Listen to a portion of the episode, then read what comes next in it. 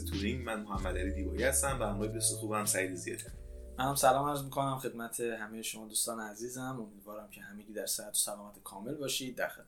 سلامت باشید. در ادامه اپیزود قبل که در مورد هوش مصنوعی صحبت کردیم امروز می‌خوایم در مورد machine learning صحبت کنیم. می‌خوایم بگیم که این دو مبحث چجوری به هم ارتباط دارن و machine learning چرا با اهمیت ترین بخش هوش مصنوعی است. قبل از اینکه این اپیزود شروع کنیم اگه تا حالا کانالمون رو subscribe نکردین و عضو نیستید پیشنهاد می‌کنم کانال رو subscribe کنید تا تو اپیزودهای بعدی هم همراه ما باشید. ویدیو رو هم لایک کنید که به بقیه هم این پیشنهاد بشه.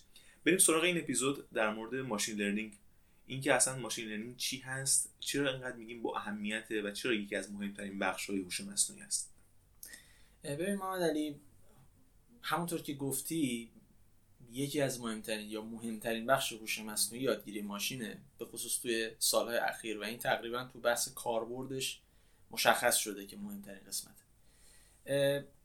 بخوام خیلی خلاصه یه تعریفی ازش داشته باشیم. می‌تونیم بگیم یادگیری ماشین یا ماشین لرنینگ زیر شاخه از هوش مصنوعیه که در حقیقت هدفش اینه توانایی یادگیری و ارتقا رو در اختیار ماشین قرار بده.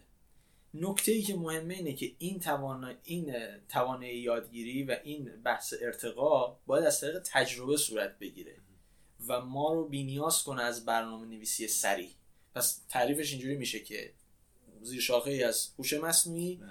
که توانایی یادگیری و ارتقا از طریق تجربه رو در اختیار ماشین قرار قرار میده بله. خب همونطور که گفتم تو سالهای اخیر اهمیتش بیشتر مشخص شده به خاطر کاربردهایی که داشته از یه کاربرد عمومیش بگیر مثل بحث همین نرم افزارهای ترجمه و هم Google Translate ی که خب خیلی استفاده می‌کنن دیدن اصلا روزمره است.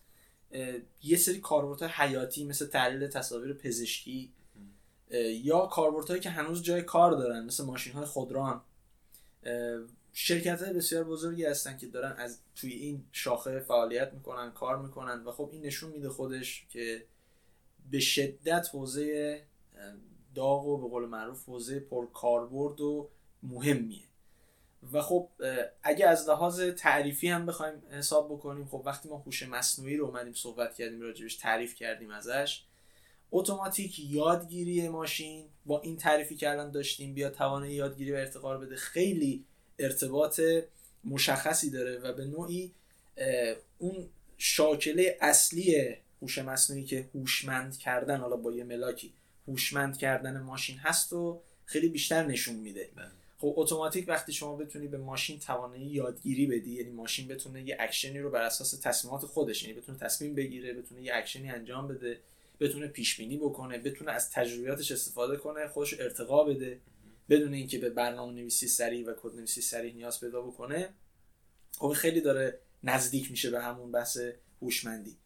برای همینه که ما امروزه می‌بینیم که یادگیری ماشین رو البته خب از لحاظ تئوری درست نیست که ما یادگیری ماشین رو با هوش مصنوعی یکی بدونیم. اما خب واقعیت امر اینه که اتوماتیک کسی که تو هوش مصنوعی می‌خواد کار بکنه با احتمال بسیار بالایی قطعا به این شاخه هم می‌رسه و بالاخره یک حالا تکنیک ها و روش هایی رو باش آشنا میشه چون بالاخره حوزه اصلی هوش مصنوعی امروزه یادگیری ماشین بله. خلاصه این رو بخوایم بگیم که ماشین لرنینگ یعنی همون یادگیری ماشین ما این توانایی رو به ماشین میدیم که دیگه ما سراحتا برش ننویسیم که چیکار بکنه و چیکار انجام نده خودش با توجه به تجربیاتی که کسب می‌کنه بتونه اون عملی که ما برش در نظر می‌گیریم و انجام بده و اون تجربات بره جلو حالا چند تا حوزه هستن که شاید این مفهومشون با هم قاطی بشه به دلیل حال کاربردهایی که این دارن و بیشتر بچه‌ها شاید شنیده باشنشون مثل هوش مصنوعی یادگیری ماشین یادگیری عمیق و علوم داده می‌خوام ببینیم که اینها چه تفاوتایی با هم دیگه دارن؟ آیا ارتباطی با هم دیگه دارن؟ تفاوتشون چقدره؟ و هر از این حوزه اصلا چی هستن؟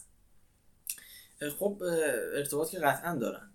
و اتفاقا نگرانی اینه که حالا کسایی که آشنا نیستن با این حوزه ها چون همونطور که گفتی زیاد شنیده میشه بحثای بسیار داغیه چه تو حوزه آکادمیک چه تو حوزه کاربردی اینا با هم اشتباه گرفته نشه یا اون ارتباط اونجوری که هست شناخته نشه.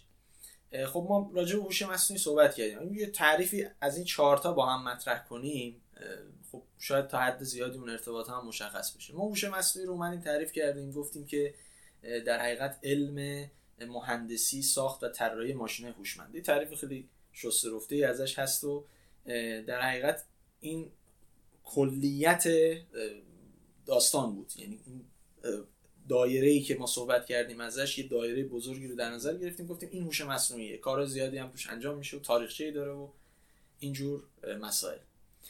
الان اومدیم یادگیری ماشین رو زیر شاخه ای ازش تعریف کردیم. یعنی یک دایره کاملا در درون دایره هوش مصنوعی قرار می‌گیره. و خب داره تو اون حوزه یعنی تو بحث علم تو بحث مهندسی ساخت طراحی ماشین هوشمند تلاش می‌کنه که توانایی یادگیری و ارتقا رو به ماشین القا بکنه بهش بده. حالا میمونه دو تا بحث. یکی بحث یادگیری عمیق و یکی هم بحث علوم داده.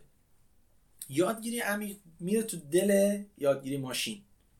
یعنی اون دایره دایره بزرگ هوش مصنوعی داخلش یه دایره یادگیری ماشین. داخل یادگیری ماشین یک دایره ترسیم می‌کنیم به نام یادگیری عمیق.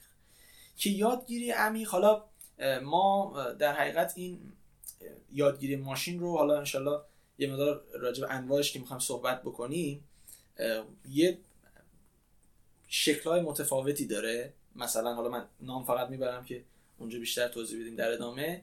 ما یادگیری با نظارت داریم یادگیری بدون نظارت داریم و یادگیری تقویتی. بله. حالا اینا روش ها و شکل های مختلف بحث یادگیری ماشین هستن. یک شاخه ای وجود داره یه روش یا یه دسته از روش ها مجموعه از روش ها هستن که مبتنی بر یه ساختاری هم به نام شبکه عصبی. یعنی اون بحث یادگیری ماشین رو بر اساس ساختار شبکه عصبی که الهام گرفته از ساختار ذهن انسان و مغز انسان هست بر اساس اون میاد این عمل رو مدل سازی ها رو انجام میده. این حوزه میشه یادگیری عمیق. حالا چون؟ چون خیلی کاربرد داره و تو این سالهای اخیر به خصوص خیلی رشد کرده اتوماتیک یک دسته جدایی رو مطرح کرده. یعنی یک دسته جدایی براش اسم گذاری شده deep learning. و این نباید ما رو گول بزنه که فکر بکنیم یه دسته جداست. این در دل همون یادگیری ماشینه. منتها به دلیل اون کاربردش به دلیل اون به قول معروف تاثیر شگرفی که ایجاد کرد توی حوزه یادگیری ماشین و هوش مصنوعی به تبع اون خب یه دسته جدایی رو براش اختصاص داد ولی خب همه اینا در دل باز یادگیری ماشین تعریف میشه. و میمونه مفهوم آخر علوم داده. علوم داده اصلا یه علم جداست. حالا من متاسفانه چون چند تا از حالا عزیزان صحبت می‌کنیم با هم دیگه دیتا ساینس و علوم داده خب خیلی الان مطرحه. همه احساس می‌کنن که این زیرشاخه از مثلا هوش مصنوعیه یا زیرشاخه هست مثلا از به قول معروف همین یادگیری ماشین. بله. خب اصلا اینطور نیست. علوم داده خودش یک علمه. یعنی حالا نمی‌خوام مقایسش کنم با هوش مصنوعی ولی ما چجوری هوش مصنوعی رو یه علم در نظر گرفتیم؟ اینم می‌تونیم یه علم در نظر بگیریم.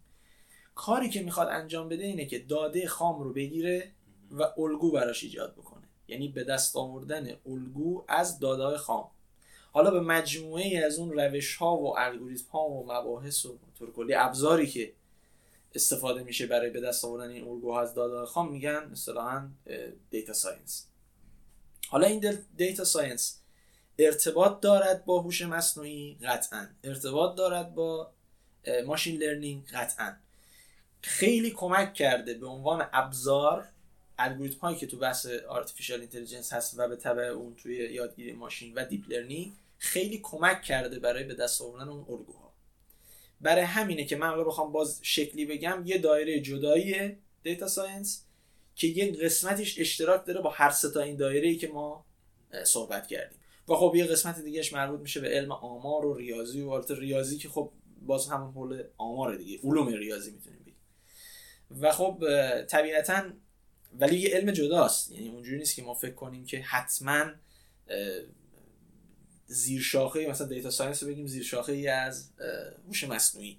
همچین چیزی نیست. ولی خب ارتباط زیاد دارن به عنوان ابزار اون الگوریتم ها و در حقیقت مدل هایی که ما توی یادگیری ماشین صحبت می‌کنیم به عنوان ابزار تو سالهای اخیر اومدن ورود کردن و کار بسیار ساده کردن توی data science. ممنونم ازت.